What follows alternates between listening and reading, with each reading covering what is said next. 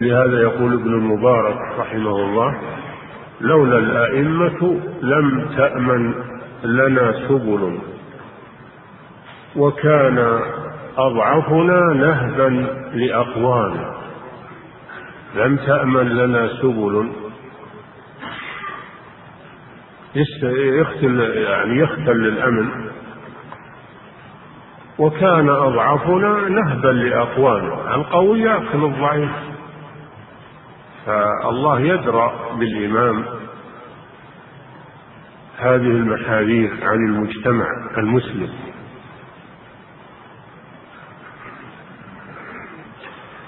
ولهذا اهتم الصحابة رضي الله عنهم بتنصيب الإمام بعد وفاة النبي صلى الله عليه وسلم. قبل أن يدفنوا النبي صلى الله عليه وسلم اجتمعوا. تشاوروا في من يولونه الأمر بعد رسول الله صلى الله عليه وسلم. وتم رأيهم على أبي بكر الصديق رضي الله عنه. ثم إنهم اتجهوا لتجهيز الرسول صلى الله عليه وسلم الصلاة عليه ودفنه. لما عقدوا الإمامة لواحد منهم. هذا يدل على أهمية نصب الإمام وأنه لا يصلح يمضي أيام أو وقت وليس هناك إمام للمسلمين. نعم. ولا غنى لأمة الإسلام في كل عصر كان عن إمام لا غنى هذا صحيح. لا غنى لأمة الإسلام في كل عصر. في كل عصر من عصور المسلمين لا بد لهم من إمام يقيمونه. بينهم. فإن لم يكن لهم إمام فإن الأمر يكون فوضى ويحصل الفساد في الأرض. نعم. ولا غنى لأمة الإسلام في كل عصر كان عن إمام. نعم, نعم. يدب عنها كل ذي جحود هذه مصالح مصالح نصب الإمام. أنه يذب عن المسلمين كل كافر جاحد لرب العالمين. وكل متلاعب بالعقيدة. فالإمام يحمي الله به عقيدة المسلمين. نعم. هذه واحدة. نعم. يذب عنها كل ذي جحود ويعتني بالغزو والحدود. ويعتني بالغزو. الجهاد في سبيل الله. من صلاحيات الإمام الجهاد من صلاحيات الإمام هو الذي يكونه ويأمر به ويختار الجند ويختار القائد أو يقود الجيش بنفسه كما كان النبي صلى الله عليه وسلم يفعل. الجهاد من صلاحيات الإمام. هذا من أهم صلاحيات الإمام نعم. وفعل معروف وترك نكر. قول يذب عنها كل ذي جحود ويعتني بالغزو والحدود. كذلك الحدود. حدود جمع حد. وهو عقوبة مقدرة على معصية عقوبة مقدرة شرعا على معصية لتردع من الوقوع في مثلها مثل حد الزنا وحد السرقة وحد القذف حد المسكر وغير ذلك. لا يقيمها إلا الإمام. من صلاحيات الإمام إقامة الحدود. ولا يقيمها غير الإمام إلا بأمره وإذنه وإلا تكون المسألة فوضى. نعم. يذب عنها كل ذي جحود ويعتني بالغزو والحدود. نعم. وفعل معروف وترك نكر. كذلك من صلاحيات الإمام قيام الأمر بالمعروف والنهي عن المنكر. وهذا سيأتي له باب خاص سيذكره الناظم بعد هذا. بعد هذا بقليل الأمر بالمعروف النهي عن المنكر. فالإمام هو الذي يتولى هذا ويقيم من ينوب عنه. فهو من صلاحيات الإمام أو نائب الإمام. نعم. وفعل معروف وترك نكر ونصر مظلوم وقمع كفر. كذلك من صلاحيات الإمام قمع الظالم عن ظلمه ونصرة المظلوم. هذا من صلاحيات الإمام ومن ومن فوائده للمجتمع. فلو لم يكن هناك إمام لأكل القوي الضعيف. نعم. وأخذ مال الفيء والخراج. كذلك من صلاحيات الإمام أنه يتولى المال المال العام للرعية. يتولاه بأن يجمعه وينفقه في مصارفه والفيء المراد به مأخوذ من فاء يفيء إذا رجع. إذا رجع. سمي مال بيت المال فيئا لأن الله خلق المال في الأصل للمؤمنين. خلقه للمؤمنين. وإنما يكون بيد الكفار تبعا وإلا هو في الأصل للمؤمنين. فإذا قاتل المسلمون الكفار وغنموا من أموالهم فاءت إلى المسلمين يعني رجعت رجعت إليهم رجعت إلى الأصل. والفيء يراد به الموارد موارد بيت المال. من الجزية التي تؤخذ من أهل الذمة والخراج الذي يؤخذ على متاجرة الكفار في بلاد المسلمين وما تركه الكفار من أموالهم فزعا من المسلمين خوفا من المسلمين بدون قتال. كل هذه من موارد موارد الفيء من موارد بيت المال. خمس الخمس من الغنيمة. هذه موارد بيت المال. فمن صلاحيات الإمام القيام عليها. وتنظيمها ورعايتها وصرفها في مصاريفها نعم. وأخذ وأخذ مال الفيء والخراج. الخراج من موارد يعني موارد بيت المال المسلمين يكون من الخراج وهو ما يؤخذ على أموال الكفار إذا تاجروا في بلادنا.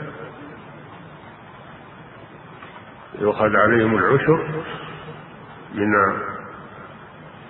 غير المعاهدين غير الذميين وأهل الذمة يؤخذ نصف العشر. هذا لبيت مال المسلمين. كذلك الخراج الذي يكون على الأراضي والمزارع التي تتبع بيت المال. نعم. وأخذ مال الفيء والخراج ونحوه كالصرف في منهاج. نعم. وأخذ مال الفيء والخراج ونحوه كالصرف في منهاج. الصرف. فالإمام يتولى يتولى هذه الموارد ويجمعها ويرعاها ثم يصرفها في مصالح المسلمين. يصرفها في الجهاد وتجهيز الغزاة في سبيل الله ويصرفها لمن يقومون بأعمال المسلمين ويتفرغون لأعمال المسلمين كالقضاء والإفتاء والإمامة والتدريس. يتفرغون لمصالح المسلمين. ويتركون التكسب ويتركون آه، البيع والشراء ويتفرغون لأمور المسلمين. يجرى لهم من بيت المال. رواتب المؤذنين وأئمة المساجد كلها تجري من من بيت المال. أن هذا من مصالح المسلمين. ولأن الناس لا يقومون بها. إذا لم يعطوا شيئا يغنيهم عن يغنيهم في في ما ينفقونه عليهم وعلى أولادهم فيؤمن لهم من بيت المال ما يكفيهم. نعم. وكذلك الموظفون الذين يقومون في مصالح الدولة رواتبهم تكون من بيت المال لأن هذا من الصالح العام. نعم. ونصبه بالنص والإجماع. وقهره. انتهى من انتهى من بيان صلاحيات الإمام. انتقل إلى ما تنعقد به الإمامة ما تنعقد به الإمامة تنعقد بثلاثة بأحد ثلاثة أشياء. الشيء الأول الاختيار. اختيار أهل الحل والعقد أهل الحل والعقد من المسلمين كالعلماء وأمراء الأجناد ومن لهم رأي يختارون إذا إذا مات إذا مات الإمام يختارون من يقوم مقامه ويبايعونه ويكفون عن بقية المسلمين. هم لازم كل واحد انه يبايع يكفي أهل الحل والعقد إذا بايعوا لما بايع الصحابة أبا بكر الصديق تبعهم المسلمون ونقلوا كل الناس يجون يبايعون. هذا ما هو. يكفي أهل الحل والعقد فما يتبع الآن في من الانتخابات والكلام الفاضي و وما هي انتخابات صحيحة بل هي شراء وبيع وما يحصل من القتل وما يحصل من الف... لا كل هذا يخالف منهج الإسلام. يخالف منهج الإسلام. منهج الإسلام أنه إذا بايع أهل الحل والعقد وتلزم الطاعة جميع المسلمين. ويكونون داخلين في بيعة أهل الحل والعقد. نعم. هذا واحد. الشيء الثاني عهد الإمام إلى أحد من بعده. فإذا عهد الإمام إلى أحد يتولى من بعده فإنه يلزم المسلمين طاعته. كما عهد أبو بكر الصديق رضي الله عنه إلى عمر بن الخطاب. ولم يعترض أحد. لأنهم يعلمون أن هذا شيء لازم عليهم واجب عليهم. فتحصل بولاية العهد. يسمونها ولاية العهد. وهو هنا سماها النص يعني ينص الإمام على من يتولى الأمر من بعده. فيلزم الرعية الطاعة. لأنه نائب عنهم لأن الإمام نائب عنهم وينظر في مصالحهم فإذا اختار لهم من يقوم من بعده لزم طاعته. ولم يعترض الصحابة على اختيار عمر رضي الله عنه اختيار أبي بكر لعمر رضي الله عنهما بل سمعوا وأطاعوا.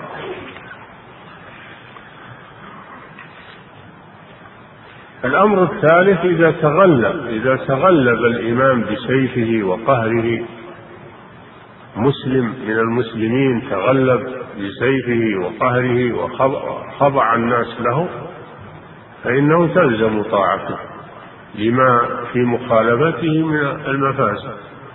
ويمثلون لهذا بعبد الملك ابن مروان. عبد الملك بن مروان هو قام بسيفه وأخضع الناس وانقادوا له فصار إماما صار له ولاية وسمعوا له وأطاعوا. فهذه طرق آه، انعقاد الإمامة. أولا الاختيار ثانيا العهد ثالثا التغلف بالسيف على الناس حتى يخضعوا له. نعم. ونصه بالنص والإجماع. بالنص الذي هو العهد. كما عهد أبو بكر إلى عمر رضي الله عنه. نعم. ونصبه بالنص والإجماع. الإجماع يعني الاختيار. الاختيار. إذا أجمع أهل الحل والعقد على اختيار واحد منهم وجبت طاعته على الجميع. كما أن أهل الحل والعقد اختاروا أبا بكر الصديق رضي الله عنه فأطاع له الناس كلهم. نعم. ونصبه بالنص والإجماع وقهره فحل عن الخداع. وقهره هذا النوع الثالث. إذا قهر الناس بسيفه وهو مسلم فإنهم يخضعون له لأجل جمع الكلمة. كما حصل من عبد الملك بن مروان وخضوع الناس له وصار في ذلك الخير الكثير. صار في ذلك الخير الكثير. نعم. وشرطه الإسلام والحرية انتهى من انتهى من من طرق انعقاد الإمامة. انتقل إلى بيان الصفات التي يجب أن تتوفر في الإمام. عند الاختيار. تتوفر في الإمام عند الاختيار. نعم. وشرطه الإسلام والحرية. هذا الشرط الأول الإسلام. الشرط الأول الإسلام. فلا تصح ولاية كافر على المسلمين. قوله تعالى ولن يجعل الله للكافرين على المؤمنين سبيلا. ولأن الكافر لا ينفذ أحكام الإسلام. فلا يبايع لكافر. ولا يختار للمسلمين وال كافر والعياذ بالله. نعم. وشرطه الإسلام والحرية. الشرط الثاني الحرية أن يكون الإمام حرا. أما المملوك فلا يصلح للإمامة لأنه محبوس على مصالح سيده ولا يتفرغ للقيام بالإمامة. نعم. عدالة سمع مع الدليل. عدالة ثالث العدالة يخرج الفاسق يخرج الفاسق الذي الذي لم يتصف بالعدالة. هذا عند الاختيار. أما إذا نصب وانتهى وحصل منه فسق بعد هذا فهذا يأتي. نعم. لكن عند الاختيار لا يختارون فاسق. وإنما يختارون العدل وهو المستقيم على طاعة الله عز وجل الذي لم يرتكب كبيرة من كبائر الذنوب. نعم. عدالة سمع مع الدرية سمع سمع. في ولي الأمر أن يكون سميعا. هذا عند الاختيار؟ عند الاختيار لا لا يختارون أصم لأنه ما يسمع مشاكل الناس. ما يسمع مشاكل الناس. نعم. عدالة سمع مع الدرية. مع الدرية. الدرية يعني يكون عنده دراية بأحكام الشرع. عنده دراية بأحكام الشرع من أجل أن ينفذها. نعم. وشرطه الإسلام والحرية. عدالة سمع مع الدرية. نعم. وأن يكون من قريش عالما. وأن يكون من قريش. هذه من المؤهلات أيضا من قريش. إذا كان فيه صلاحية وفيه مزية أنه من قريش فإنه يقدم على غيره.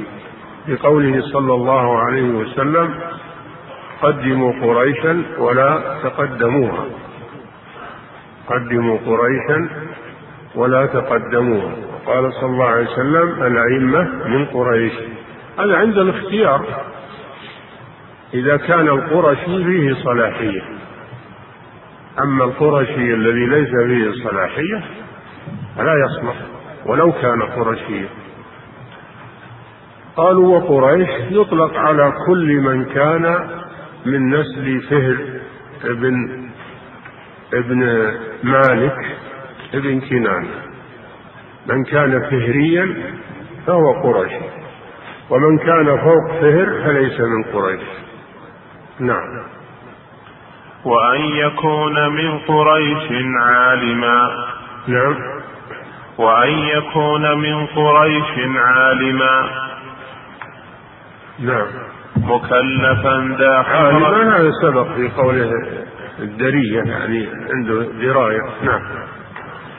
وأن يكون من قريش عالما مكلفا ذا خبرة وحاكما. مكلفا فإن كان صغيرا لم يبلغ سن التكليف لم يصح اختياره. لأنه هو بحاجة إلى من يتولى عليه فلا يكون وليا على المسلمين إذا كان لم يبلغ. نعم مكلفا؟ مكلفا ذا خبرة. ذا خبرة يعني معرفة بأمور السياسة. يكون عنده معرفة بأمور السياسة وأمور الرعية. نعم. مكلفا ذا خبرة وحاكما. نعم. أن يكون حاكما يعني يصلح للحكم بين الناس. نعم. وكن مطيعا أمره فيما نعم. أمر هذه صفات صفات من يختار للإمامة؟ هذا عند الاختيار. إذا توفرت لكن ما هو يعني في كل زمان يقولون الأمثل فالأمثل. لا أنه يكون تتوفر فيه كل هذه الصفات لكن يختار من هو أكثر من هو أكثر صفات من غيره. ولو لم يستكملها. الأمثل فالأمثال. إن استكمل الصفات فهذا أحسن وإن لم يستكملها فيختار من يتوفر فيه غالبها. يتوفر فيه غالب الصفات. نعم. وكن مطيعا أمره هذا ما يجب على الرعية انتهى الآن من الإمام وما يلزم في حقه وما ومن يصح اختياره بتوفر الصفات فيه. انتقل إلى ما يجب على الرعية نحو الإمام. الله جل وعلا ذكر في آية واحدة وما يجب على الإمام وما يجب على الرعية قال سبحانه في آيتين في آيتين. قال تعالى إن الله يأمركم أن تؤدوا الأمانات إلى أهلها. وإذا حكمتم بين الناس أن تحكموا بالعدل. إن الله نعم ما يعظكم به. إن الله كان سميعا بصيرا. هذه في الأئمة. ثم قال يا أيها الذين آمنوا أطيعوا الله وأطيعوا الرسول وأولي الأمر منكم. هذه في الرعية. وقد كتب شيخ الإسلام ابن تيمية رحمه الله رسالة رسالة جيدة اسمها السياسة الشرعية في إصلاح الراعي والرعية. وهي مشهورة. وصدرها بهاتين الآيتين. نعم. وكن مطيعا أمره فيما أمر. نعم. يلزم طاعته. يلزم على الرعية طاعة الإمام فيما أمر. لقوله تعالى يا أيها الذين آمنوا أطيعوا الله وأطيعوا الرسول وأولي الأمر منكم. ولما وعظ النبي صلى الله عليه وسلم الصحابة موعظة بليغة ذرفت منها العيون ووجلت منها القلوب قالوا يا رسول الله كأنها موعظة مودع فأوصوا. قال أوصيكم بتقوى الله والسمع والطاعة وإن تأمر عليكم عبد فإنه من يعش منكم فسيرى اختلافا كثيرا. فأمرهم بالسمع والطاعة لولي الأمر. ولو لم يكن له ولو لم يكن له نسب آه، رفيع. حتى ولو كان عبدا إذا انعقدت بيعته وولايته إنها تلزم طاعته. وإن تأمر عليكم عبد نعم. وكن مطيعا أمره فيما أمر ما لم يكن بمنكر فيحتذر فقال النبي صلى الله عليه وسلم كما سمعتم أوصيكم بتقوى الله والسمع والطاعة. وقال عليه الصلاة والسلام من أطاع الأمير فقد فقد أطاعني ومن عصى الأمير فقد عصاني. إلا إذا أمر بمعصية فإنه لا يطاع في تلك المعصية. لكن لا تنخلع بيعته بل لا يطاع في تلك المعصية وتبقى ولايته. قال صلى الله عليه وسلم لا طاعة لمخلوق في معصية الخالق. فلو قال لك لا تصلي ما تطيعه. لو قال لك لا تصلي بالمسجد ما تطيعه لأن هذه معصية. فإذا أمر بمعصية فلا طاعة لمخلوق. وقال صلى الله عليه وسلم إنما الطاعة بالمعروف نعم. وكن مطيعا أمره فيما أمر ما لم يكن بمنكر فيحتذر. ما كان إلا إذا كان أمر بمنكر يعني بمعصية فإنه لا تجوز طاعته في المعصية. نعم. فصل في الأمر بالمعروف والنهي عن المنكر. نعم. عرفنا أن حق الراعي على الرعية السمع والطاعة إلا في المعصية.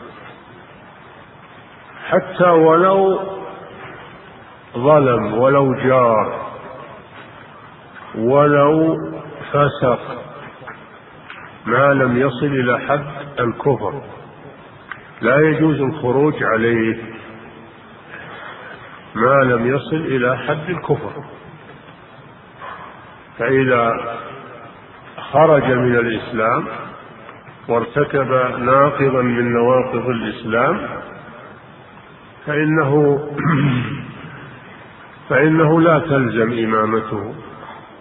أما ما دام أنه باق على الإسلام ولو كان عنده معاصي تقتضي الفسق لأنها كبيرة من كبائر الذنوب دون الشرك ودون الكفر فإنها تبقى طاعته. لما في طاعته من المصالح ولما في الخروج عليه من المضار. التي هي أضعاف أضعاف الصبر عليه. وما خرجت رعية على وليها على ولي أمرها إلا كان عاقبة ذلك الشر. وهذا مجرب في التاريخ. وهذا خلافا للخوارج. الذين يرون الخروج على الإمام إذا ارتكب كبيرة من كبائر الذنوب دون الكفر يرون الخروج عليه ويعتبرون هذا أنه من الأمر بالمعروف نهي عن المنكر. هذا ليس أمرا بالمعروف هذا أمرا بالمنكر هذا هو المنكر لأن نقض البيعة والثورة على ولي الأمر يلزم عليها من المفاسد وسفك الدماء واختلال الأمن وتسلط الأعداء أشد من ما يفعله الإمام من المنكر الذي هو دون الشرك. لا شك ان ان ان أن ارتكاب أخف المفسدتين بدفع أعلاهما أن هذا باب من أن هذا باب معروف في الإسلام. ارتكاب اخف الضررين لدفع أعلاهما. لا شك إنه فعله معصية ومفسدة لكن الخروج عليه أشد من تلك المعصية. وفسقه عليه إثمه عليه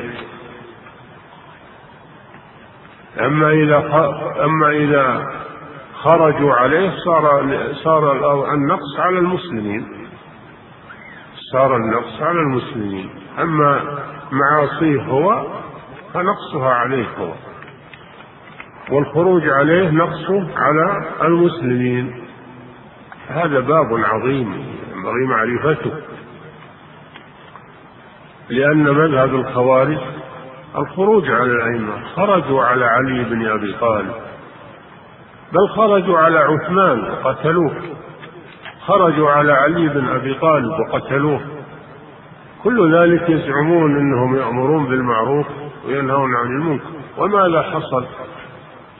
من سفك الدماء ومن الفتن ومن الشرور على الأمة والويلات. كله بسبب هذه التصرفات الهوجاء. والآن فيه نابتة على مذهب الخوارج من شباب المسلمين مع الأسف. يتبنون هذا المذهب والحماس و ويرون إن, إن الإمام لا حصل منه مخالفة أنه, أنه ليس له بيعة وليس له إمام. النبي صلى الله عليه وسلم لما ذكر الفتن في حديث حذيفة بن اليمان رضي الله عنه ذكر الفتن فقال حذيفة ما تأمرني عند ذلك؟ قال أن تلزم جماعة المسلمين وإمامهم. قال فإن لم يكن لهم إمام ولا جماعة؟ قال تعتزل تلك الفرق ولو أن تعض على أصل شجرة حتى يأتيك الموت وأنت على ذلك. فإذا كانت المخالفة من ولي الأمر لا تقتضي الكفر فلا يجوز الخروج عليه ونقض البيعة لأن هذا مذهب الخوارج أهل الضلال. ومن شاركهم من المعتزلة. ويسمون هذا الأمر بالمعروف والنهي عن المنكر ولا يدرون أن هذا هو المنكر. بل هذا أشد المنكر الخروج على ولي الأمر آه، تشتيت المسلمين والإخلال بالأمن. هذا هو المنكر العظيم.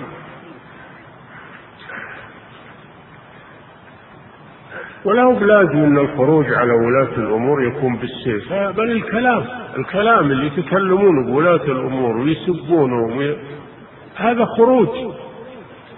هذا خروج عليهم لأن هذا يسبب بالنهاية يسبب الثورة ويسبب شق عصا الطاعة. الشر أوله كلام. الشر أوله كلام. فلا يجوز هذه الأمور ما تجوز أبدا لأنها تسبب شرورا على على المسلمين فيجب الفقه في هذا الأمر. تفقه في هذا الباب لأنه باب عظيم. فالمسلمون اليوم بحاجة إلى دراسة هذه المسألة مسألة الإمامة وأحكام الإمامة وما يلزم من طاعة ولاة الأمر. وما يترتب على مخالفتهم والخروج عليهم من من الشرور. لا يجوز هذه الأمور. ولا يقرها الإسلام ولا يقرها دين ولا عقل.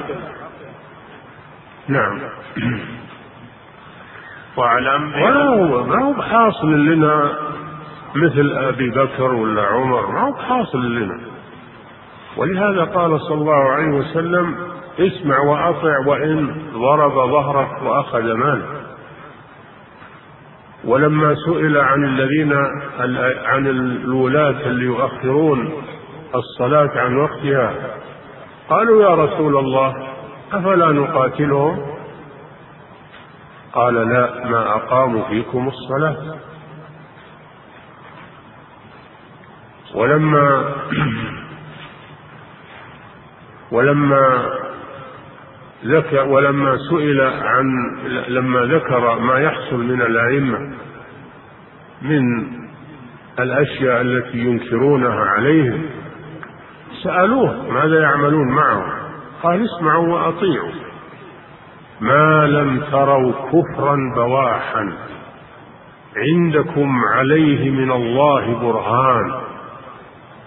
ما لم تروا كفرا بواحا عندكم من الله عليه برهان. فما دام الأمر دون الكفر وله يعني التكفير اليوم سهل على ألسنة كثير من الجهال الكفر الكفر الصحيح الثابت المتيقن. ما هو الكفر المظنون أو الكفر اللي يصدر من بعض التكفير اللي يصدر من بعض الناس بدون علم وبدون فقه. لا هذا ما هو هذا ما هو هو التكفير. التكفير الصريح الذي لا لبس فيه. وعليه برهان من كتاب الله وسنة رسول الله صلى الله عليه وسلم. ما لم تروا كفرا بواحا يعني ظاهرا. عندكم عليه من الله برهان عليه من الله برهان. فالأمر مهم جدا خصوصا في هذا الزمان الذي حصل فيه ما حصل من مذهب الخوارج وحصل فيه ما حصل من الكلام السيء في حق ولاة أمور المسلمين وذكر معايبهم في المجالس وعلى المنابر. هذا فعل الخوارج. هذا يؤول في النهاية إلى إلى القتال. لأن الشر أوله كلام ثم يتطور إلى أن يكون سلاح. يجب على طلبة العلم وعلى أهل الخير وعلى أن أن يعرفوا هذا الأمر وأن ينشروه في الناس. وأن يحذروا من هؤلاء من مبادرات هؤلاء الجهلة. أو الذين لهم أغراض يريدون أن يشقوا عصا الطاعة وأن يفرقوا كلمة المسلمين. إما أنهم جهال وإما أنهم لهم غرض سيء. يجب الحذر منهم. نعم. واعلم بأن الأمر والنهي معا. فرض كفاية على من قد وعى. نعم عاد إلى مسألة الأمر بالمعروف والنهي عن المنكر. ذكر فيما سبق أن القيام أن القيام بالأمر بالمعروف والنهي عن المنكر من صلاحيات الإمام أو من ينيبه الإمام أو من ينيبه الإمام. أعني الإنكار باليد. أما الإنكار باللسان والإنكار بالقلب فهذا حسب استطاعة العبد.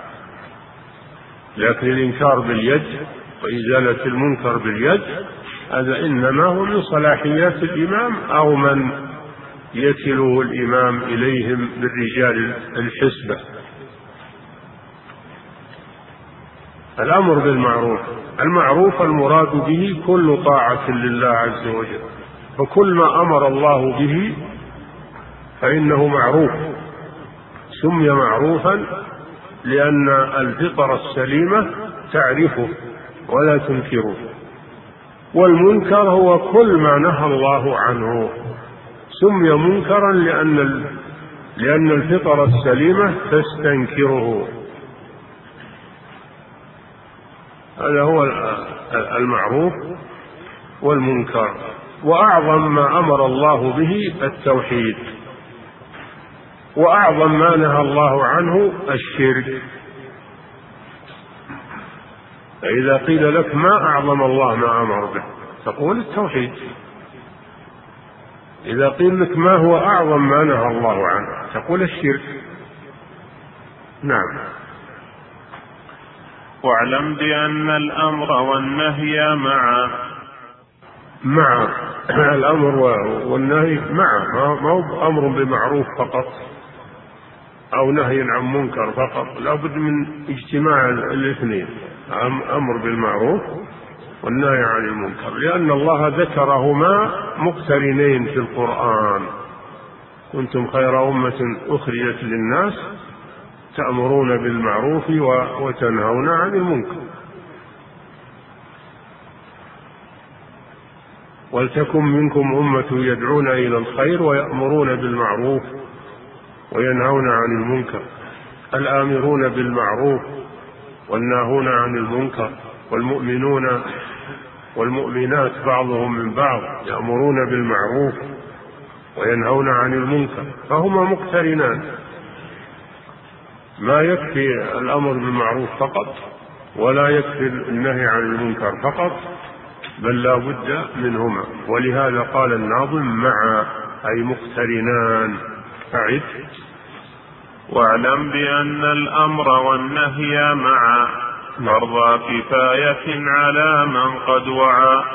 حكمهما أنهما فرض كفاية. إذا قام به من يكفي سقط الإثم عن الباقين وإن تركه الكل أثموا والله جل وعلا يقول ولتكن منكم أمة يدعون إلى الخير ويأمرون بالمعروف وينهون عن المنكر. فإذا قام به من يكفي سقط الإثم عن الباقين وإذا لم يقم به أحد فإن الجميع يأثمون ويستحقون العقاب من الله سبحانه وتعالى. نعم. فلا بد من وجود الأمر بالمعروف والنهي عن المنكر. نعم. فرض كفاية على من قد وعى. على من قد وعى على من عنده معرفة بالمعروف ومعرفة بالمنكر. فلا بد أن يكون من يأمر بالمعروف وينهى عن المنكر عنده علم وبصيرة يعرف ما هي الأشياء التي يؤمر بها والأشياء التي ينهى عنها بدليل من الكتاب والسنة. أما إذا كان ما عنده علم فإنه لا يصلح للأمر بالمعروف لأنه قد يأمر بمنكر وينهى عن معروف. وقد يحلل حراما ويحرم حلالا بجهله فلا بد أن يكون عنده فقه في الأمر بالمعروف والنهي عن المنكر. هذا من شروط القائم بالأمر بالمعروف النهي عن المنكر. نعم. وإن يكن ذا واحدا تعينا. نعم. واعلم بأن الأمر والنهي معا. فرضا كفاية على من قد وعى. على من قد وعى يعني عرف ما هو المعروف وما هو المنكر. يكون عنده علم بذلك. نعم. وإن يكن ذا واحدا تعينا عليه لكن شرطه أن يأمن نعم. هو فرض كفاية. فرض الكفاية إذا قام به من يكفي سقط الإثم عن الباقي. أما إذا لم يكن هناك من يقوم بالأمر بالمعروف والنهي عن المنكر وهو عنده عنده أهلية فإنه يكون فرض عين. يكون فرض عين. فإذا قيل لك متى يكون الأمر بالمعروف والنهي عن المنكر فرض عين فتقول إذا لم يقم به من يكفي وكان عند الإنسان أهلية علمية لذلك فإنه يكون فرض عين عليه. نعم.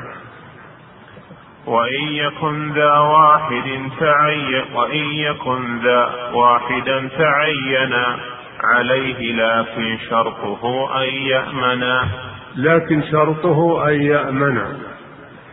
أن يأمن أن يترتب عليه ضرر إما بقتل وإما بضرب أو غير ذلك. فإذا كان أنه يترتب عليه ضرر فإنه لا يلزمه ذلك إلا من باب الصبر والاحتساب. إذا أراد أن يقوم به ولو جرى عليه ما يجري محتسبا أما أنه يجب عليه فلا. إذا أنه يجب عليه فلا. إذا كان عليه ضرر في في في في بدنه أو في ماله أو في شيء يضره فإنه لا يلزم ذلك. إلا إذا كان عنده صبر واحتساب. نعم. فاصبر وزل باليد واللسان. نعم. وإن يكن ذا واحدا تعينا عليه لكن شرطه أن يأمن. أن يأمن من الضرر المترتب عليه من قتل أو ضرب أو غير ذلك من الأضرار. نعم. فاصبر وزل باليد واللسان. اصبر اصبر على ما ينالك في سبيل الأمر بالمعروف والنهي عن المنكر. لأن الذي يأمر بالمعروف وينهى عن المنكر لا بد يلاقي من الناس أذى. لا بد يلاقي أذى من الناس. فعليه أن يصبر ويحتسب الأجر لأن الناس ما هم مادحينه ما هم مادحينه ولا هم ب... ولا هم ب... مصوبينها على كل شيء. الناس يبونه يصير بهواهم على كيفهم ولا يبي يلمونه ويبي يتكلمون فيه. فهو يصبر على ما يرى قال جل وعلا تواصوا بالصبر تواصوا وفي سورة الكون. في سورة العصر. والعصر إن الإنسان لفي خسر إلا الذين آمنوا وعملوا الصالحات وتواصوا بالحق. هذا هو الأمر بالمعروف والنهي عن المنكر. وتواصوا بالصبر لأن الذي يأمر وينهى لا بد بيحصل عليه شيء لا لا يرغبه لكن يصبر.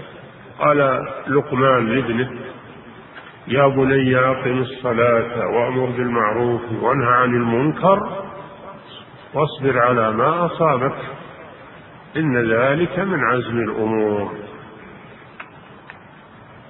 أما اللي ما عنده صبر فلا يستمع. الأمر بالمعروف والنهي عن المنكر. نعم. فاصبر وزل باليد واللسان. مراتب الأمر بالمعروف النهي عن المنكر بينها النبي صلى الله عليه وسلم بقوله من رأى منكم منكرا فليغيره بيده فإن لم يستطع فبلسانه فإن لم يستطع فبقلبه. وذلك أضعف الإيمان. فيجب إنكار المنكر على كل أحد ولا يعذر أحد لكنه بحسب استطاعته. إن كان له سلطة فإنه يزيل المنكر بيده. إذا لم يكن له سلطة وعنده قدرة على البيان للناس والموعظة والدعوة ينكر بلسانه يعظهم ويذكرهم ويخوفهم بالله. يبين لهم أن هذا أمر لا يجوز. هذا اللي يستطيع. ليس له سلطة لكن عنده معرفة وعلم يبين للناس وينهاهم ويعظهم ويذكرهم ويعلمهم إن كان له سلطة فإنه يزيل المنكر بيده. إذا لم يكن له سلطة وعنده قدرة على البيان للناس والموعظة والدعوة ينكر بلسانه يعظهم ويذكرهم ويخوفهم بالله يبين لهم أن هذا أمر لا يجوز. هذا اللي يستطيع. ليس له سلطة لكن عنده معرفة وعلم يبين للناس. وينهاهم ويعظهم ويذكرهم ويعلمهم. إذا لم يكن عنده سلطة ولا عنده علم ومعرفة فينكر المنكر. أو كان عنده علم ومعرفة لكن يترتب عليه ضرر. لو أنكر أو أو تكلم ترتب عليه ضرر. فإنه لا يجب عليه لا يجب عليه بل ينكره بقلبه. ينكره بقلبه. وإن صار عنده قوة إيمان وصبر فيصبر على الضرر الذي يناله مع البيان. نعم.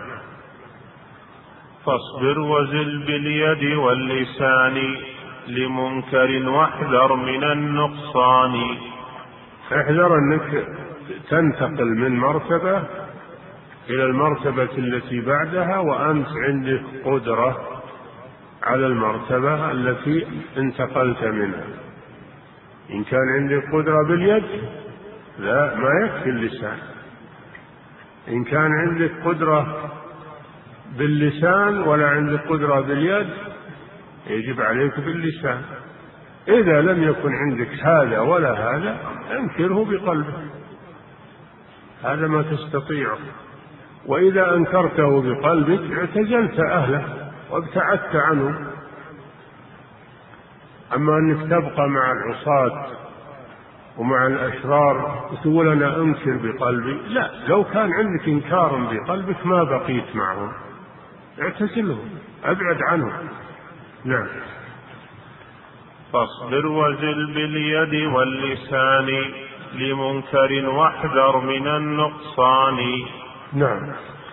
ومن نهى عما له قد ارتكب فقد أتى مما به يقضي العجب.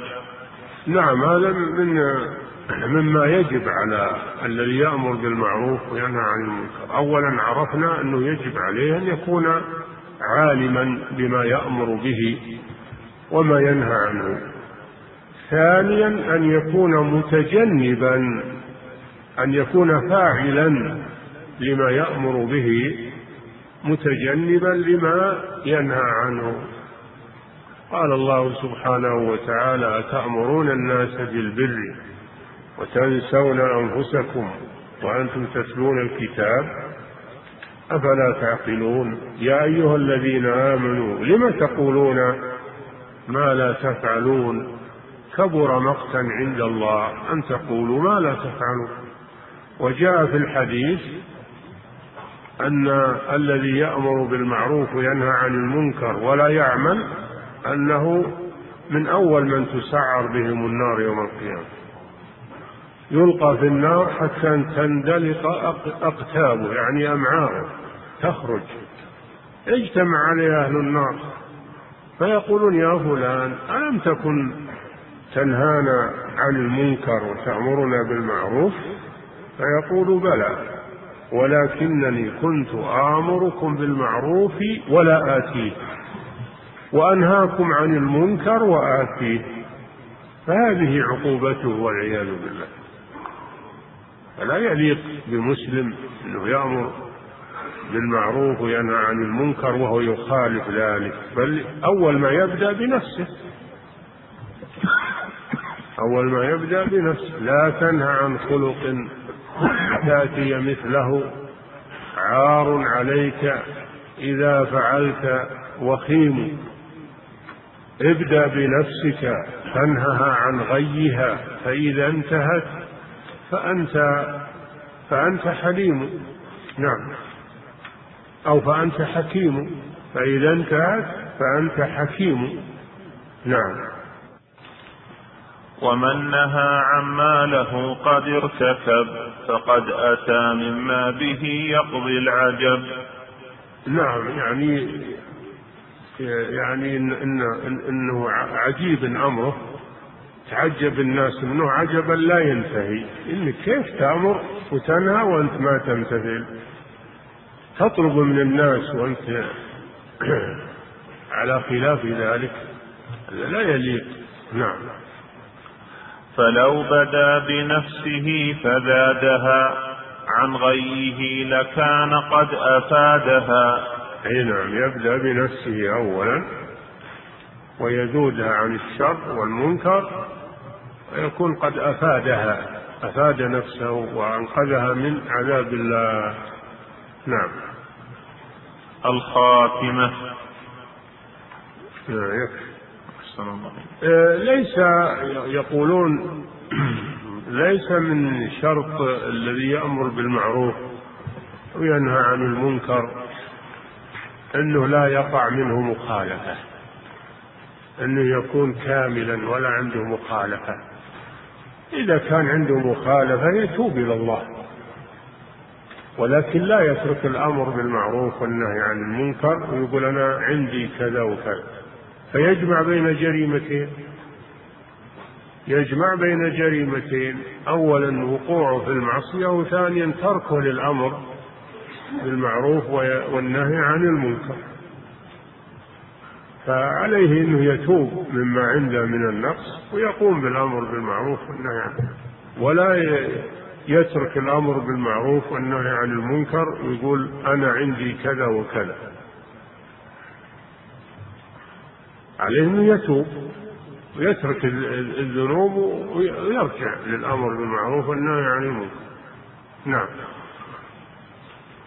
وإلا لو لم ينهى عن المنكر لو لم يأمر بالمعروف وينهى عن المنكر إلا إنسان كامل لتعطل الأمر بالمعروف والنهي عن المنكر. أنه ما يوجد أحد كامل لا بد عنده نقص. نعم. أحسن الله إليكم وجزاكم خيرا صاحب الفضيلة. هذه مجموعة من الأسئلة.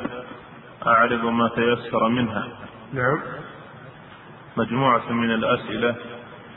نعرض ما تيسر منها. نعم. أحسن الله إليكم صاحب الفضيلة. هذا السائل يقول اشترط المؤلف رحمه الله الحرية في الإمامة. والنبي صلى الله نعم. عليه وسلم إيش؟ يقول اشترط المؤلف رحمه الله الحرية في الإمامة نعم. والنبي صلى الله عليه وسلم يقول وإن تأمر عليكم عبد حبشي كأن رأسه زبيبة. الحرية في الإمامة عند الاختيار. أما إذا بويع إذا بويع وله عبد تلزم طاعته. نعم. هذا عند الاختيار. نعم. أحسن الله إليكم صاحب الفضيلة. هذا السائل يقول في قول الناظم رحمه الله ونصبه بالنص والإجماع. هل يكون هناك إجماع بدون نص؟ حيث إن كثيرا من المسائل يقول العلماء ما هو القصد يا أخي؟ ما هو القصد بالنص الدليل؟ القصد بالنص العهد. قلنا لك النص يعني من الإمام اللي قبله اللي هو ولاية العهد. ما هو بالمقصود ما هو بالمقصود الدليل. نعم. نص من من الإمام اللي قبله على أنه يتولى الأمر من بعد فلان. نعم. نعم. أحسن الله إليكم صاحب الفضيلة. ما, ما في القرآن أو السنة نص على شخص. ما فيها نص على شخص. وتوفي الرسول صلى الله عليه وسلم ولم يعهد إلى أحد. لكن الصحابة اختاروا أبا بكر لأنه أفضلهم وأعلمهم وأحبهم إلى رسول الله صلى الله عليه وسلم وكان اختيارا موفقا كان اختيارا موفقا ولله الحمد. نعم. أحسن الله إليكم صاحب الفضيلة. هذا سائل يقول في قول عبد الله بن المبارك رحمه الله لولا الأئمة لم تأمن لنا سبل. أليس الواجب عليه أن يقول لولا الله ثم الأئمة؟ قل له قل له. نعم. نعم. أحسن الله إليكم صاحب الفضيلة. هذا السائل يقول كيف يكون الرد على المعتزلة في إثبات الكرامات من الكتاب والسنة؟ هل خلصنا من الكرامات؟ عطنا الأسئلة اللي بغيرها نعم. أحسن الله إليكم صاحب الفضيلة. ما عندنا أثر الرجعي على ما يقولون. اللي انتهينا منه ما نرجع إليه. نعم. أحسن الله إليكم صاحب الفضيلة. هذا السائل يقول متى يجوز الخروج على الإمام؟ وما هي شروط الخروج عليه؟ لا يجوز يا أخي الخروج على الإمام. لا يجوز الخروج على الإمام أبدا. ولكن إذا كفر كفرا صريحا انتقضت بيعته ولا صار له بيعة انتقضت بيعته ولا صار له بيعة أما الخروج على الإمام فلا يجوز الخروج على الإمام أبدا. نعم. أحسن الله إليكم صاحب الفضيلة. هذا السائل يقول ما رأيكم في من يقول إن أولي الأمر هم العلماء فقط وليسوا بالأمراء؟ ما قالوا أحد يا أخي. ما قال إن, إن أولي الأمر هم العلماء فقط. بل قالوا أولو الأمر هم الأمراء وقيل الأمراء والعلماء. أو لا يدخل معهم العلماء أو لا يدخلون؟ أو لا أما أنه إن أولي الأمر هم العلماء فقط فلا أعرف شيء من هذا. نعم. أحسن الله إليكم صاحب الفضيلة. هذا السائل يقول ما معنى الفي الفي هو بيت المال يا بيت المال. هذا هو الفي نعم. أحسن الله إليكم صاحب الفضيلة. من السائل يقول كيف تكون النصيحة لولاة الأمر في الوقت الحاضر؟ وهل هي خاصة أو عامة؟ ومن استطاعها هل تكون واجبة في حقه؟ النصيحة واجبة ما في شك ولي الأمر. قال صلى الله عليه وسلم الدين النصيحة. قلنا لمن يا رسول الله؟ قال لله ولكتابه ولرسوله. ولأئمة المسلمين وعامته وقال صلى الله عليه وسلم إن الله يرضى لكم ثلاثا أن تعبدوه ولا تشركوا به شيئا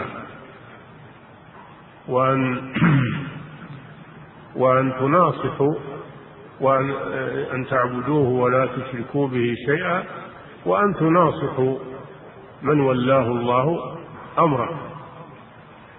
تناصح من ولاه الله أمره هذا من حق الراعي على الراعي المناصحة لكن بالطرق الشرعية إن كان يحصل لك الاتصال به مباشرة فإنك تنصحه بينك وبينه. وإذا لم يحصل فإنك تكتب له كتابة سرية ترسلها مع أحد موثوق يبلغها إليك. نعم.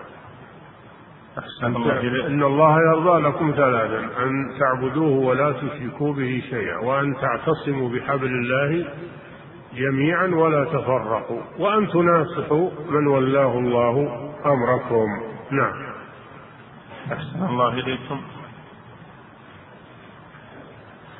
أحسن الله إليكم صاحب الفضيلة. هذا السائل يقول ما الحكم إذا اختل شرط من شروط الإمامة خاصة شرط الإسلام. لا يجوز مبايعة غير مسلم. لا يجوز مبايعة غير مسلم. فلا ينصب إماما للمسلمين وهو غير مسلم. وكذلك لو بويع وهو مسلم وكفر فإنها تنخلع بيعته تنتقض بيعته. نعم. أحسن الله إليكم صاحب الفضيلة. هذا السائل يقول هل مناصحة الإمام بالتي هي أحسن عن طريق البرقية من النصيحة لهم أو هي من مقدمات الخروج عليهم؟ طيب إيصال النصيحة له عن طريق البرقية أو أن توصي أحدا ممن يتصلون به فهذا طيب. إنما الممنوع الكلام في ولاة الأمور في المجالس وعلى المنابر وبالأشرطة هذا هو الممنوع. وهذا مذهب الخوارج. أما أنك تكتب له برقية أو رسالة وتسلمها له بيده أو تعطيها واحد موثوق يسلم له بيده لا طيب هذا. نعم. أحسن الله إليكم صاحب الفضيلة. هل هذا القول صحيح؟ أن الإمام هو من يجتمع عليه جميع المسلمين في أنحاء المعمورة من الشرق إلى الغرب. هذا كلام الخوارج. هذا كلام الخوارج. الإمام من بايعه أهل الحل والعقد من المسلمين. ويلزم الباقين طاعته. نعم. هو لازم إنه لازم يبايعون كلهم بالمشرق والمغرب والرجال والنساء. ما هو بهذا منهج الإسلام في عقد الإمامة نعم. أحسن الله إليكم صاحب الفضيلة.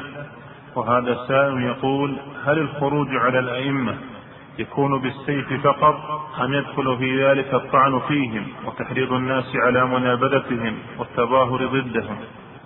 ذكرنا هذا لكم. قلنا الخروج على الأئمة يكون الخروج عليهم بالسيف هذا أشد الخروج. ويكون بالكلام بسبهم وشتمهم و آه، الكلام فيهم في المجالس وفي على المنابر. هذا يهيج الناس ويحثهم على الخروج على ولي الأمر. نعم وينقص قدر الولاة عندهم. هذا خروج الكلام خروج. نعم. أحسن الله إليكم صاحب الفضيلة. هذا السائل يقول ما الحكم في من عصى أمر الإمام أو سبه؟ عصى أمر الإمام فقد عصى الرسول صلى الله عليه وسلم. إذا كان لم يأمر بمعصية وعصى فقد عصى الرسول صلى الله عليه وسلم. وكذلك إذا سب هذا مذهب الخوارج. هم اللي يسبون الأئمة ويتكلمون فيهم. يهيجون الناس عليهم هذا مذهب الخوارج. نعم. أحسن الله إليكم. ما قام الناس ما قام من قام على عثمان رضي الله عنه من من صغار السن ومن الأوباش. ما قام عليه إلا بسبب ابن ابن سبأ الخبيث اليهودي. صار يمشي ويتكلم بالمجالس ويحرض الناس حتى تكالب ناس من السفهاء ومن الأوباش وانتهى الأمر بأن قتلوه رضي الله عنه. وماذا ترتب على قتله من الفتن التي وقعت للمسلمين. الشيء اللي يشيب له الرأس شيب الرؤوس ما حصل من الفتن بسبب قتل الخليفة. نعم والخروج عليه. نعم. أحسن الله إليكم صاحب الفضيلة هذا السائل يقول هل الضرائب التي تأخذها الجمارك عند الحدود تعتبر من الخراج؟ هل إيش؟ هل الضرائب التي تأخذها الجمارك عند الحدود تعتبر من من الخراج؟ ترسل هذا السؤال لدار الإفتاء ويشوفون نعم أحسن الله إليكم صاحب الفضيلة هذا السائل يقول من أنكر المنكرات الشائعة في المجتمع نعم. على أصحابها أو على المسؤولين في الوزارة المعنية نعم أعد السؤال يقول سلمك الله من أنكر المنكرات الشائعة في المجتمع نعم. على أصحابها أو على المسؤولين في الوزارة المعنية هل عمله يعتبر صواب أو خطأ ما فهمت السؤال وش يقول يقول أحسن الله إليك من أنكر المنكرات الشائعة في المجتمع على أصحابها أو على المسؤولين في الوزارة المعنية. هل عمله المسؤولين؟ أو على المسؤولين في الوزارة المعنية. إنكار المنكر نصيحة وموعظة. ما هو بتشهير وتعيير إنما هو نصيحة وموعظة وتخويف بالله عز وجل وبكلام طيب. تقبله القلوب والنفوس ما يكون بكلام قاسي أو بتشهير أو بتعيير أو ما أشبه ذلك.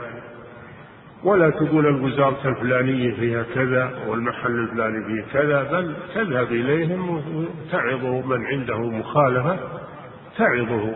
وإن كان مخالفة شائعة فإذا اجتمعوا في المسجد تعظهم وتذكرهم بهذا الأمر.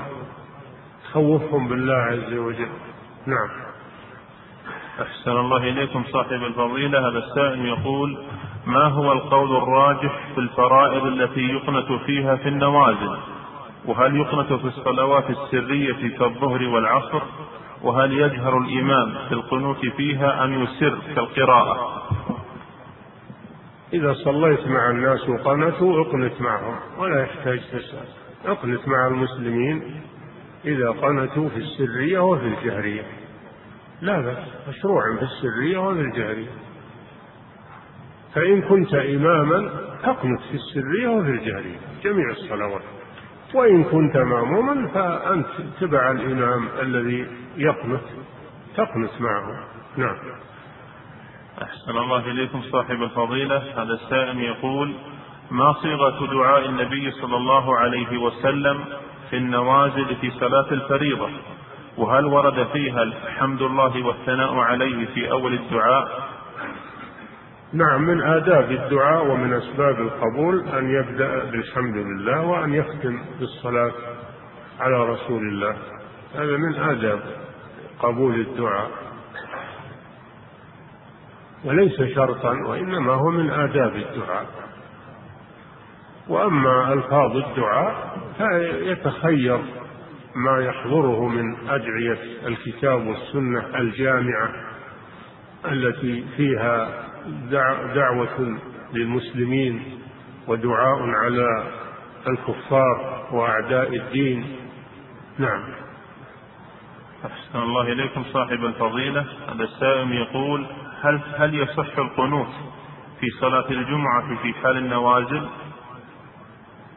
الجمعة يكفي الدعاء في الخطبة لأن الخطبة من الصلاة فإذا دعا في الخطبة فإنه يكفي ولا يقنط في الصلاة.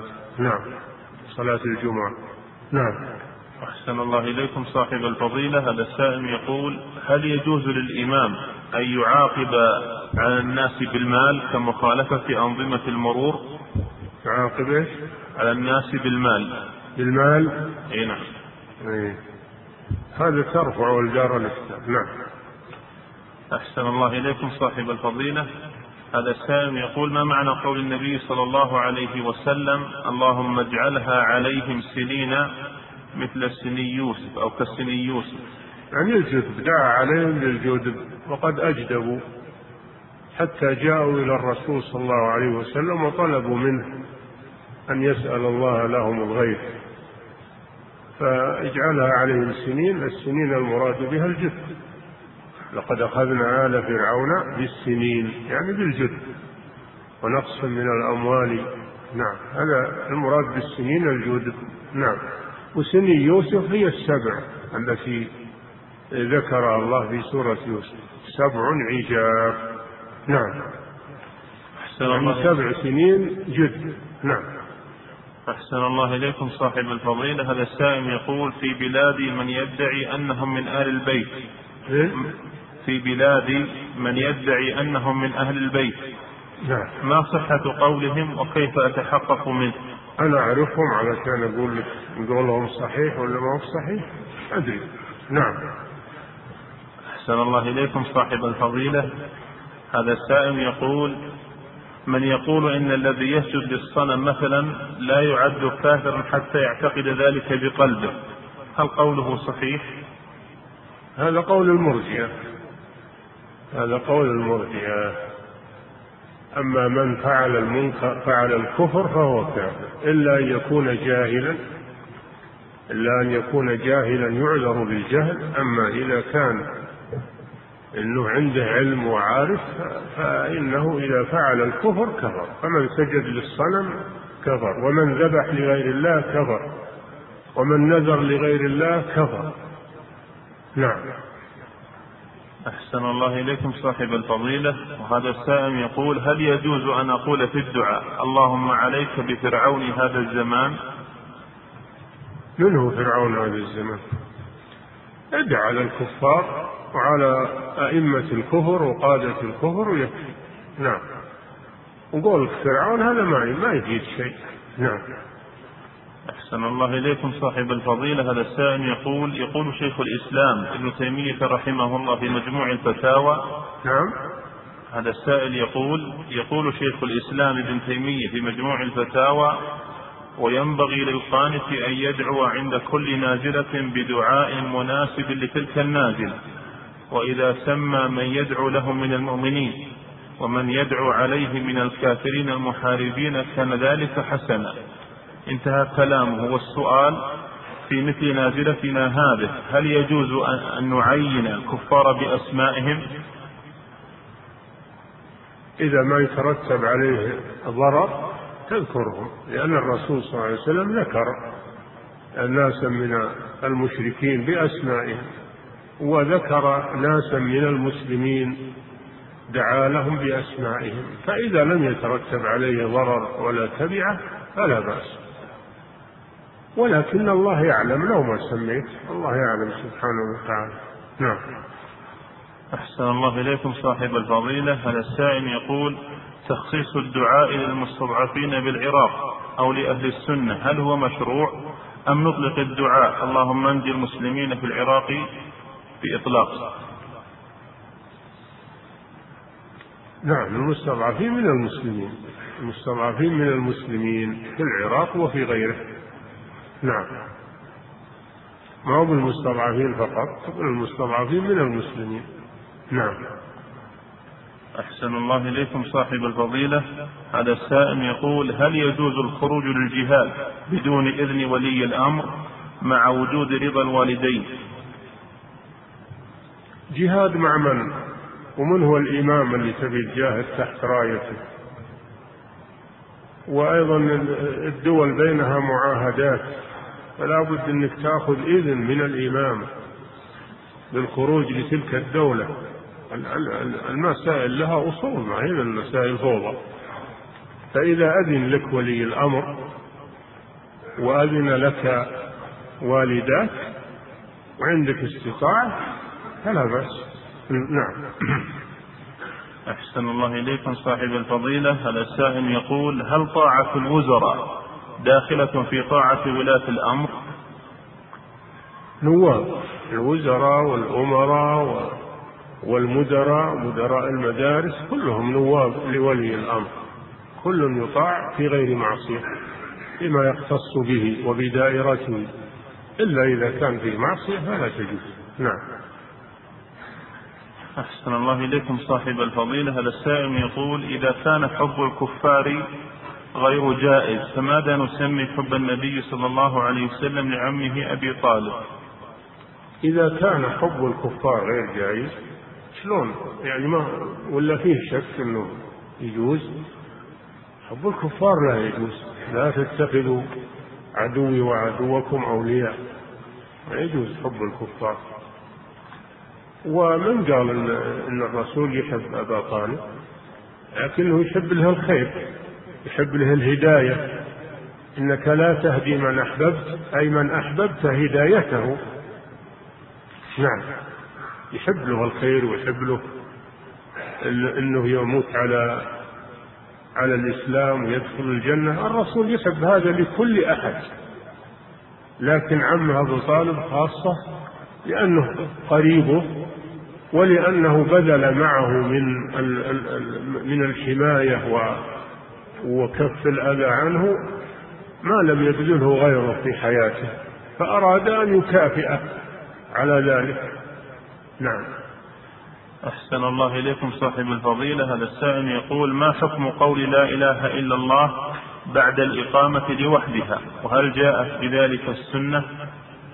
نعم إذا سمعت المؤذن في في الأذان أو في الإقامة أو سمعت من يقول لا إله إلا الله فإنك تقول لا إله إلا الله لأن هذا من أعظم الذكر وأنفع الذكر. نعم. أحسن الله إليك. انتهى شيخ. والله تعالى أعلم وصلى الله وسلم على نبينا محمد وعلى آله وصحبه. بسم الله الرحمن الرحيم. الحمد لله رب العالمين وصلى الله وسلم على عبده ورسوله نبينا محمد وعلى آله وأصحابه أجمعين. قال الناظم رحمه الله تعالى الخاتمة وفيها فوائد ونسأل الله حسن الخاتمة. بسم الله الرحمن الرحيم. الحمد لله رب العالمين صلى الله وسلم على نبينا محمد وعلى آله وأصحابه أجمعين. قال رحمه الله الخاتمة ونسأل الله حسن الخاتمة. خاتمة يعني خاتمة الكتاب أو خاتمة النظم. وأما نسأل الله حسن الخاتمة يراد بها خاتمة العمر. لأن الشيء بالشيء يذكر. كما في قوله تعالى وتزودوا فإن خير الزاد التقوى. لما أمر بأخذ الزاد لسفر الحج أمر بأخذ الزاد للآخرة. وهي التقوى. ولما ذكر اللباس في سورة الأعراف قال ولباس التقوى ذلك خير. ذكر اللباس الحسي ثم ذكر اللباس المعنوي وهو لباس التقوى. الشيء بالشيء يذكر.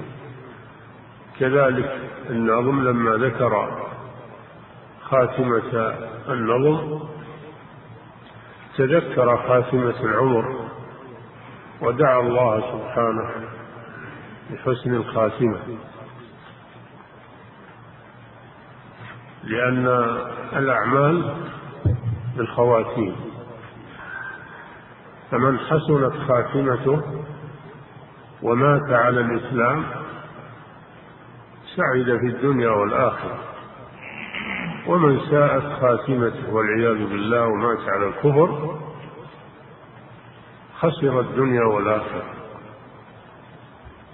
فالأعمال بالخواتيم. وأما قوله وفيها فوائد هذا محل نظر لأنه ذكر فيها قواعد المنطق وعلم الكلام. ذكر شيئا لا مصلحة لنا فيه ولا ولا حاجة بنا إليه ولله الحمد. نعم. مدارك العلوم في العيان محصورة في الحد والبرهان. نعم. وقال قوم عند أصحاب النظر حس وإخبار صحيح والنظر. فالحد وهو أصل كل علم وصف محيط كاشف فافتهمي وشرطه طرد وعكس وهو إن أنبى عن الذوات فالتام استبن.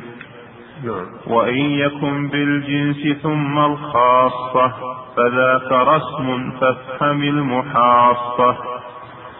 وكل معلوم بحس وحجا فنكره وكل معلوم بحس وحجاء فنكره جهل قبيح في الهجاء فإن يقم بنفسه فجوهر أو لا فذاك عرض مفتقر والجسم ما ألف من جزئين فصاعدا فاترك حديث المين ومستحيل الذات غير ممكن وضده ما جاز فسمع زكنن نعم.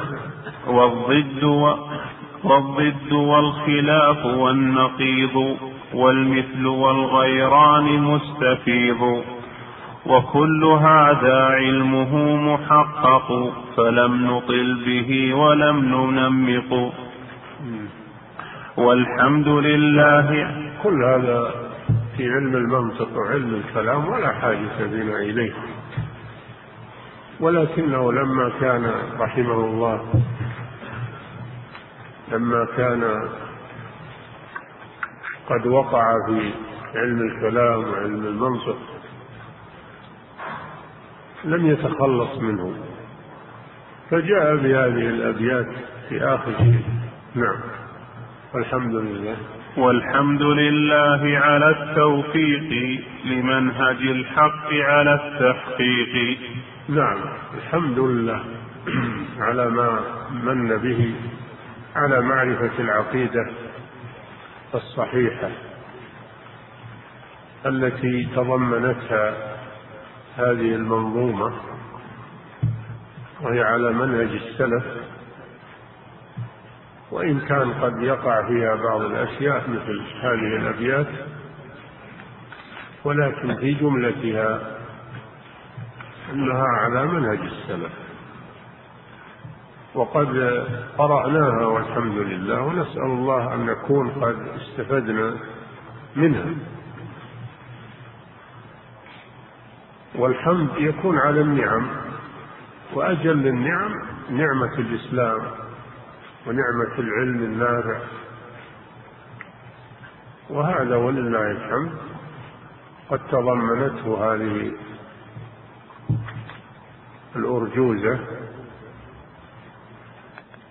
فالله جل وعلا يحمد على نعمه الظاهرة والباطنة. وأجلها نعمة الإسلام ونعمة العلم النافع. نعم. والحمد لله على التوفيق لمنهج الحق على التحقيق. منهج الحق وهو مذهب أهل السنة والجماعة المأخوذ من الكتاب والسنة في باب الاعتقاد. فمن وفقه الله لمعرفة ذلك والعمل به فقد تمت عليه النعمة ووجب عليه الشكر. قال تعالى اليوم أكملت لكم دينكم وأتممت عليكم نعمتي ورضيت لكم الإسلام دينا. فهذا هو أجل النعم. وليس النعمة في المال أو في المآكل والمشارب. نعم هذه نعمة من الله لكن أجل النعم هو الإسلام وعقيدة التوحيد التي بها النجاة في الدار الآخرة. هذه هي أجل النعم. فمن وفقه الله لمعرفتها والعمل بها والتمسك بها فقد حصل له أكمل النعم فيجب عليه أعظم الشكر والحمد لله عز وجل لأن النعم إذا شكرت استقرت وزادت ونمت وإذا كفرت زالت وفرت. النعم فالحمد هو قيد هو قيد النعم وهو ينميها ويزيدها. ثم أيضا ليس المقصود بالعلم سواء في العقيدة أو في الأحكام الشرعية أو ليس المقصود به المباهاه أو التفاخر. وإنما المقصود به العمل العمل الصالح والاستقامة ولا يغتر الإنسان بعلمه فإن ما يجهله أكثر مما يعرفه. وما أوتيتم من العلم إلا قليلا وفوق كل ذي علم عليم. وعلى طالب العلم ألا يقف عند حد بل يستمر في طلب العلم إلى أن يموت. أنه بحاجة إلى ذلك. ولا يقول أنا اكتفيت أو أنا بلغت إلى حد يكفيني. إن هذا غرور وجهل. ولهذا يقول العلماء من قال أنا عالم فهو جاهل. لأن العالم الحقيقي يرى أنه مقصر وأن عنده قصور في علمه وأنه يحتاج إلى زيادة. الله جل وعلا قال لنبيه عليه الصلاة والسلام وقل رب زدني علما. نعم. والحمد لله على التوفيق لمنهج الحق على التحقيق.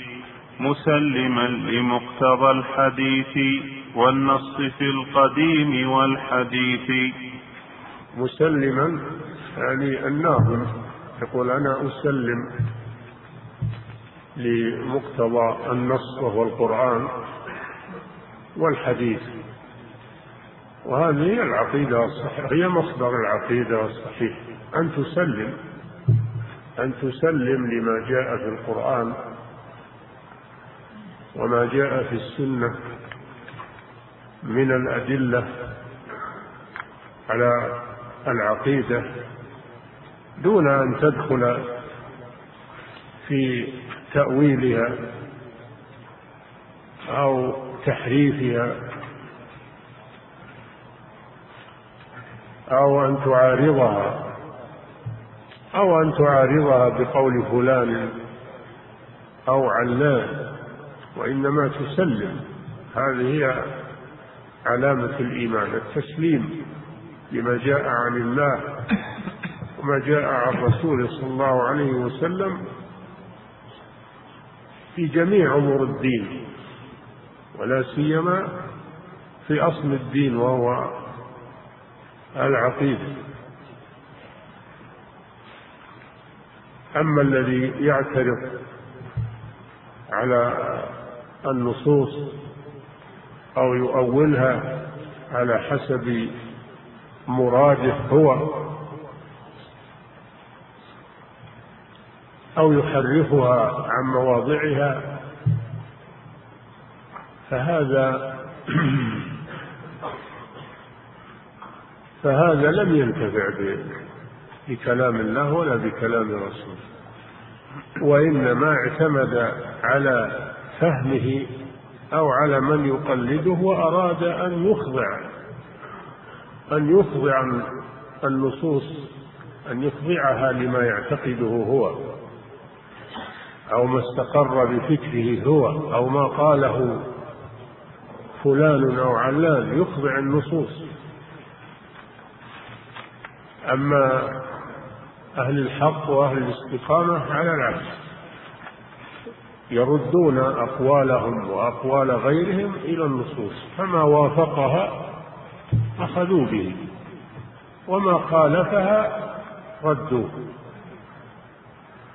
وما لم يتبين لهم توقفوا فيه ولا يدخلون فيها بأفهامهم متأولين أو محرفين وإنما ما استبان لهم عملوا به. وهو الحمد لله كثير بين.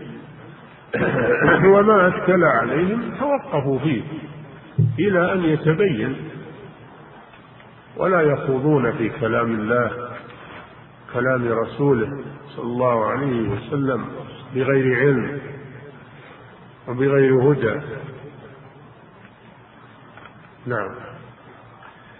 مسلما لمقتضى الحديث والنص في القديم والحديث. لا أعتني. كان, الأصل أن يقول لمقتضى النص والحديث. لكن النظم اضطره إلى أن يقدم أن يقدم الحديث على على النص وهو القرآن. من أجل ضرورة الشعر. وإلا لا شك أن النص وهو القرآن مقدم على الحديث. كلام الله مقدم. نعم. لا أعتني بغير قول السلف موافقا أئمتي وسلفي. لا يعتمد على غير قول السلف. السلف والمراد بالسلف. المراد بالسلف الصحابة والتابعون. ومن تبعهم بإحسان من القرون المفضلة والأئمة المهديين. يمشي على ما مشوا عليه. قال تعالى والسابقون الأولون من المهاجرين والأنصار والذين اتبعوهم بإحسان رضي الله عنهم ورضوا عنه. وأعد لهم جنات تجري تحتها الأنهار خالدين فيها أبدا. ذلك هو الفوز العظيم. فإذا كنت تريد هذا الوعد من الله جنات تجري تحتها الأنهار فاتبع السنة والنبي صلى الله عليه وسلم قال خيركم قرني ثم الذين يلونهم ثم الذين يلونهم خير القرون. فإذا أردت النجاة أردت السعادة وأردت السلامة من الضلال فعليك بمنهج السلف. من الصحابة والتابعين وأتباعهم ومن اقتدى بهم من الأئمة المهديين كالأئمة الأربعة. أبي حنيفة ومالك الشافعي وأحمد وغيرهم من من الأئمة كسفيان الثوري وسفيان بن عيينة وحماد بن زيد وحماد بن سلمة و وإسحاق بن راهويه وغيرهم من من أئمة السلف. هؤلاء هم القدوة. لأنهم سائرون على الحق على ما كان عليه رسول الله صلى الله عليه وسلم وأصحابه. فعليك باللحاق بهم تمسك بآثارهم والسير على منهجهم وإياك والمناهج المحدثة. المناهج الضالة التي حدثت بعد القرون المفضلة أو منها ما حدث ما حدث في القرون المفضلة مثل عقيدة الإرجاء وعقيدة القدر القدرية وعقيدة الخوارج عقيدة المعتزلة وعقيدة الشيعة غير ذلك من الفرق الضالة. عليك بتجنب هذه المناهج. وما سار على نهجها على نهجها في وقتنا الحاضر. ما سار على هذه المناهج الضالة في وقتنا الحاضر. فعليك بتجنبه والابتعاد عنه. والسير على ما كان عليه هؤلاء الأئمة من سلف الأمة وأئمتها. ولا تلتفت إلى غيره إلا بالرد والإبطال والرفض والابتعاد. عنه مهما زينوه ومهما مهما زخرفوه بالحجج المزورة فإنه باطل. فإنه باطل. لا قيمة له. نعم. لا أعتني بقول لا أعتني بغير قول السلف موافقا أئمتي وسلفي. موافقا أئمة أئمة الهدى. ومن سلف قبل. السلف هم السابقون الذين سلفوا. على الحق هؤلاء هم السلف. صدر هذه الأمة سموا بالسلف لسبقهم في الزمان وسبقهم في العلم. والاعتقاد الصحيح. نعم. ولست في قولي بذا مقلدا إلا النبي المصطفى مبدي الهدى. نعم. يقول أنا على منهج السلف ولكن في أمر العقيدة أنا آخذ بمقتضى الكتاب والسنة لأنهم هم رحمهم الله يأخذون بمقتضى الكتاب والسنة. فالعقيدة ليست محلا للتقليد. العقيدة ليست محلا للتقليد وإنما هي اتباع واقتداء. بخلاف الفقه ومسائل الفقه الأحكام العملية فقد يكون فيها تقليد كما يأتي.